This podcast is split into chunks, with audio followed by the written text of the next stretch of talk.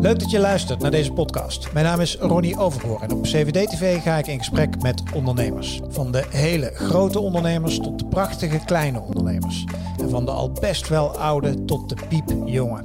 Want in elke ondernemer zit een mooi verhaal. Welkom bij CVD-TV.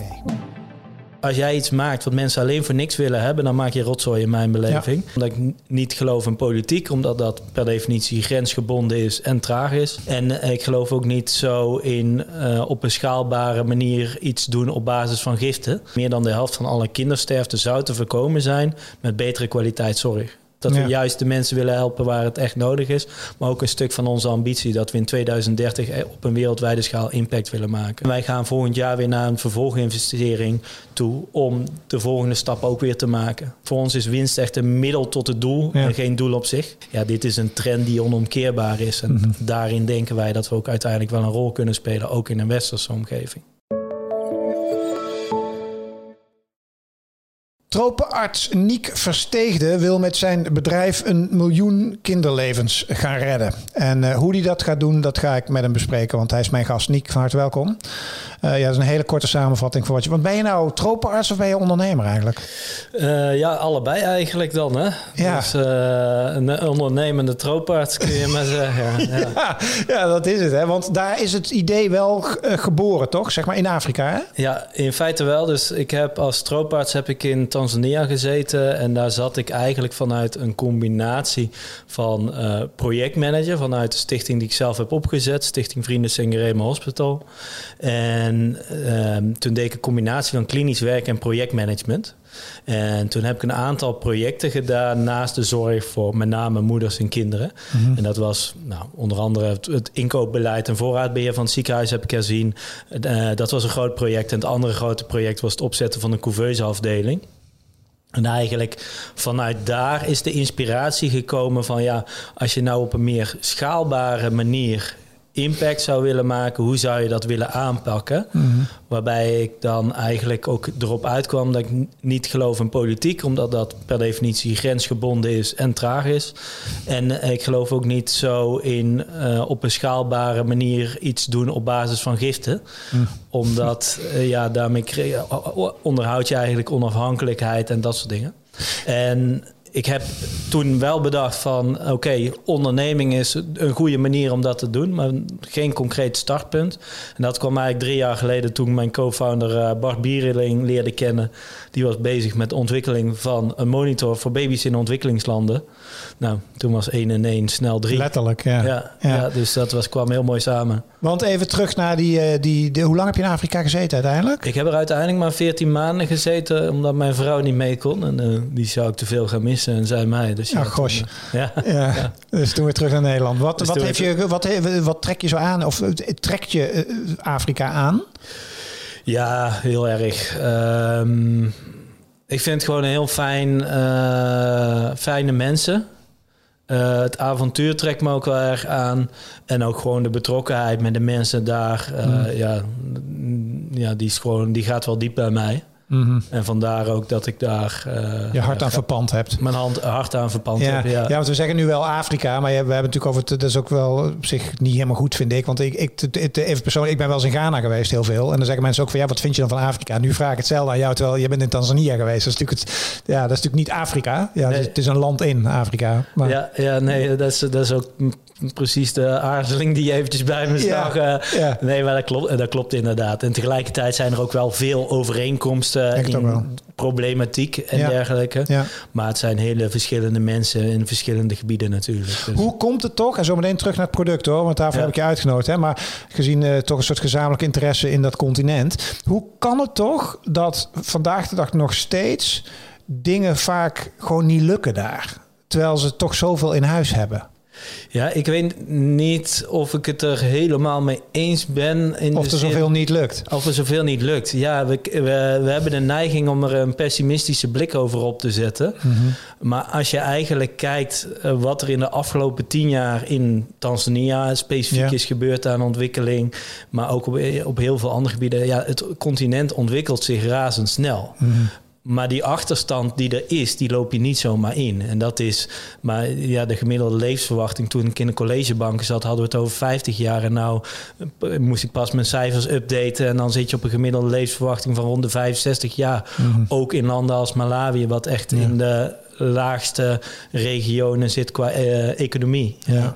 Ja. Dus het ontwikkelt zich wel degelijk. Alleen omdat het, het, het gat zo groot is, voelt het voor ons alsof dat heel erg achterblijft. Het product, het is, leg eens uit wat het precies is. Wat we maken is een slim monitoring systeem. En een monitoring systeem dat meet de vitale parameters, dus hartslag, ademhaling, bloeddruk, zuurstof, temperatuur kun je daar nog aan toevoegen. En dat is heel belangrijk om een inschatting te maken hoe ziek de patiënt is. En om dat continu te bewaken. En met ons systeem willen wij artsen en verpleegkundigen in eh, omgevingen met beperkte middelen in staat stellen om die inschatting beter te maken. Focus je dan met name op kleine, eh, op kinderen? Wij focussen ons in eerste instantie op kinderen, Ja. dus eh, baby's en kinderen.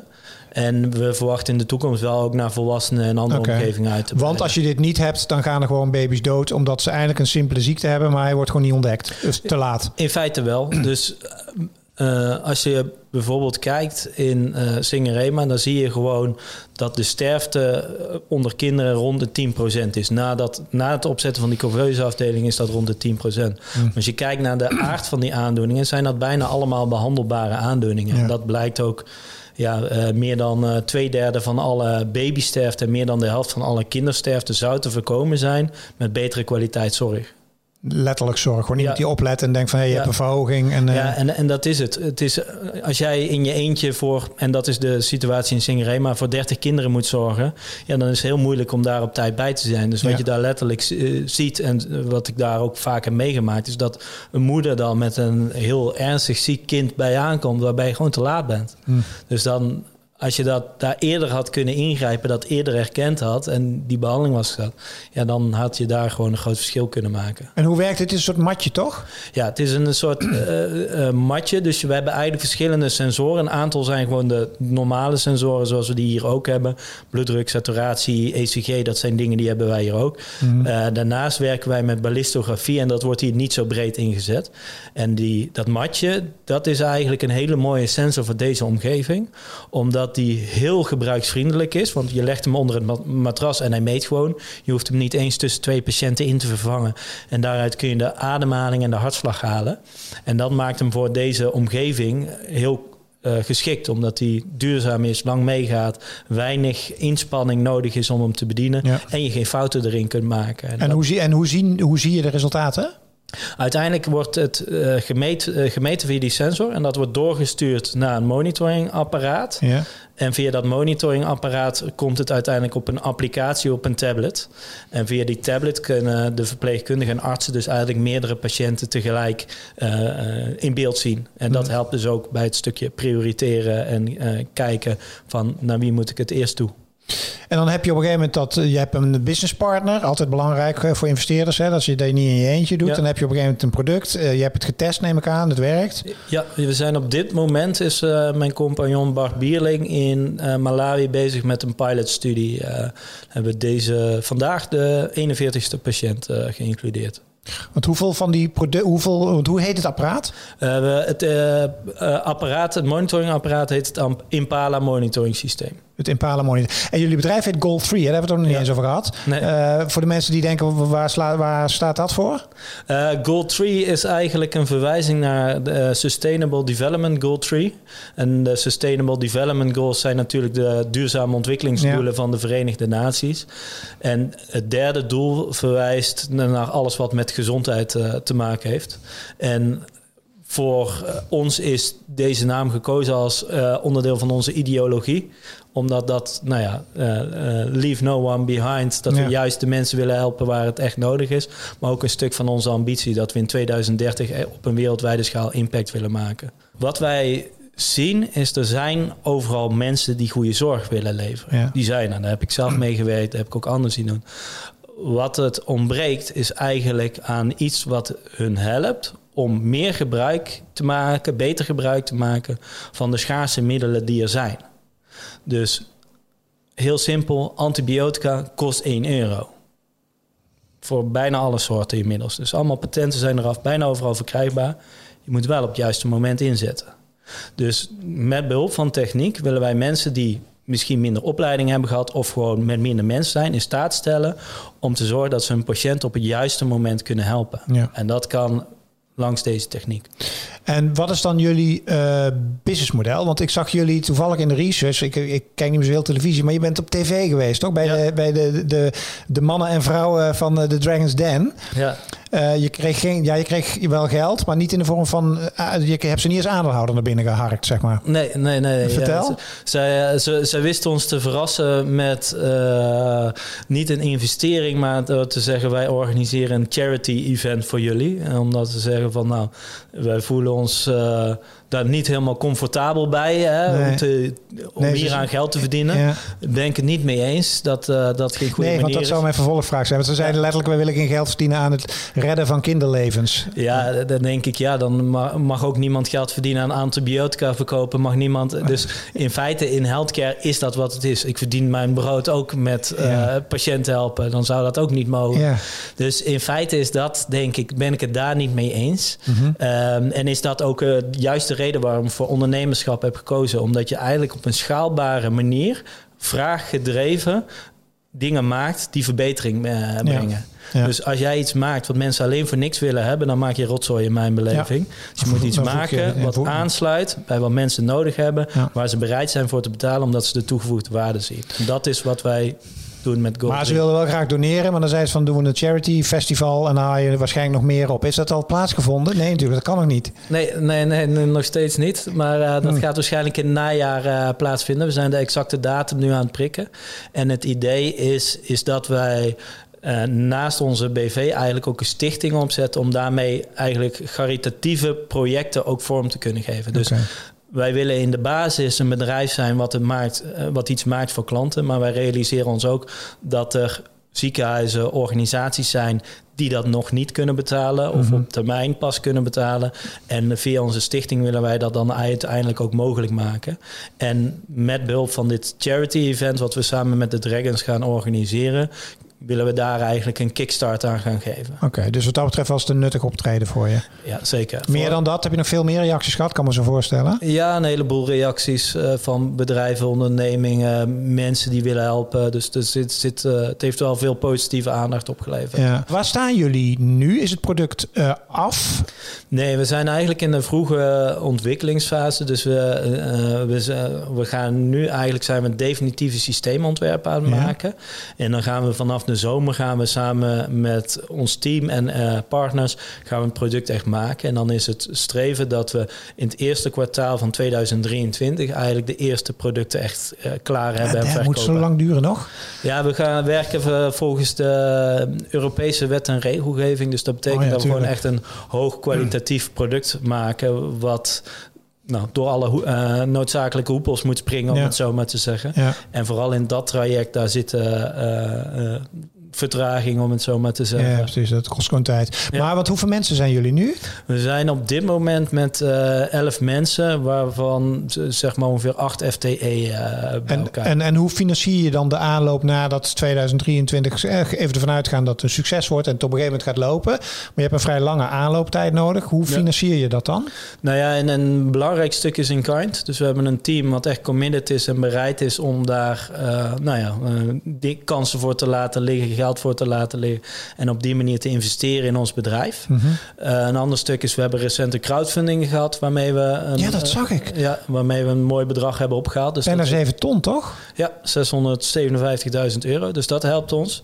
Daarnaast zijn er natuurlijk is er een brede subsidielandschap. En wij gaan volgend jaar weer naar een vervolginvestering toe om de volgende stap ook weer te maken. Toch wel, want, uiteindelijk, want eh, dit is ook een BV als vorm. Ja, we hebben uiteindelijk voor de coöperatie gekozen, maar uiteindelijk wel heel duidelijk voor een onderneming als uh, vorm. Uh, en, en, hoe ga je dan om met winst? Heb je dat gedefinieerd? Staat nog niet gedefinieerd, maar daar heb je uh, nou ja, bepaalde richtlijnen voor. En wij gaan mhm. dat in, in lijn met die richtlijnen doen dat het social responsible gebeurt. Mm voor ons is winst echt een middel tot het doel en geen doel op zich. Ja. dus wij zullen zeker de eerste jaren blijven herinvesteren. Dus je noemde al de miljoen kinderlevens. En die gaan wij niet bereiken als wij geld gaan onttrekken uit de onderneming. Dus het streven zegt om te investeren, te herinvesteren en te blijven groeien. Hmm. Uh, want daar er is gewoon nog veel te doen. Heb je niet een week later die Dragons nog eens een keer gebeld van hey gasten, leuk zo'n benefietje, maar help nou ook gewoon mee met het vinden van, uh, van investeringen, van serieuze investeringen. Want wat jij zegt is natuurlijk zo logisch als het maar zijn kan. Waarom zouden ze er niet in investeren? Nou, hebben we niet gedaan, omdat eigenlijk hadden we net die crowdfunding gesloten, dus was er eigenlijk ook geen actuele financieringsbehoefte op het moment dat we daar stonden te pitchen. Um, uiteindelijk is dat natuurlijk wel wat we waar we op hopen is dat we via deze kanalen uiteindelijk ook de vervolginvestering goed kunnen doen en dat we mm. daarin de vervolgstappen kunnen zetten. Maar daarin, ja, kijken we ook breder dan de Dragons. Het investeringslandschap is natuurlijk groot genoeg. Precies, want hoe kijkt de reguliere zorg hiernaar, de, de grote organisaties? Ja, wij zijn vooralsnog best wel gefocust geweest op de, uh, uh, de NGO-markt en de Afrikaanse ziekenhuizenmarkt. Mhm. Wat je gewoon ziet is dat dit een trend is die veel breder is dan alleen waar wij mee bezig zijn. Wat ons uniek maakt is het toepassingsveld en specifiek voor deze context. Maar je ziet allerlei verschillende initiatieven die gaan om monitoring van patiënten thuis. Ja, dit is een trend die onomkeerbaar is. En mhm. daarin denken wij dat we ook uiteindelijk wel een rol kunnen spelen, ook in een westerse omgeving. En ga je zelf nog terug naar Afrika? Dat is zeker wel de planning om in het komende jaar echt naar Afrika te gaan. En dan weer Tanzania en Malawi. Malawi, dat ligt natuurlijk dicht bij elkaar. Maar heb je ook een plan om in meerdere landen in Afrika te gaan kijken... om te kijken wat je daar kan doen? Ja, dus sowieso ben ik natuurlijk niet eh, de enige die dat doet. Dus mijn hele team. Dus eh, op dit moment uh, zit iemand in Malawi. Morgen gaat Jelle, die ook bij Drengers Den was... gaat ook naar Malawi. We, hebben, we gaan naar Kenia sowieso nog toe. En we hebben dus meerdere, nou ja... Ehm, hoe zeg je dat, exploraties gepland staan. Mm -hmm. En daarin moeten we gewoon ook kijken wat nodig is. Voor mijzelf zou ik sowieso naar Malawi gaan, omdat we een groot onderzoeksproject hebben in Malawi, waarin uh, ik ook af en toe daar naartoe moet. Mm. Uh, en Tanzania, die staat natuurlijk hoog op mijn lijstje. Mm -mm. Als het land waar je hart aan verpand hebt. Precies, ja. Mag ik jou heel veel succes wensen eh, de komende jaren met alle mooie dingen die jullie van plan zijn? Ja, zeker. leuk dat je mijn gast was. Ja, hartelijk dank. En uh, dankjewel voor het kijken naar weer een, uh, ja, een, een ondernemersverhaal. Ze mogen het best wel zeggen, maar een prachtig idealistisch ondernemersverhaal waar er veel meer van moet komen. Uh, dankjewel voor het kijken. En heb je naar de podcast geluisterd? Dankjewel voor het luisteren. Hoi. Wil je meer van deze ondernemersverhalen horen? Volg dan de podcast van 7D-TV. En ben jij meer van de video's? Weet dan dat alle 7D-TV-gesprekken als video te zien zijn op YouTube. Voor nu, dankjewel voor het luisteren en heel graag tot een volgend gesprek op 7D-TV.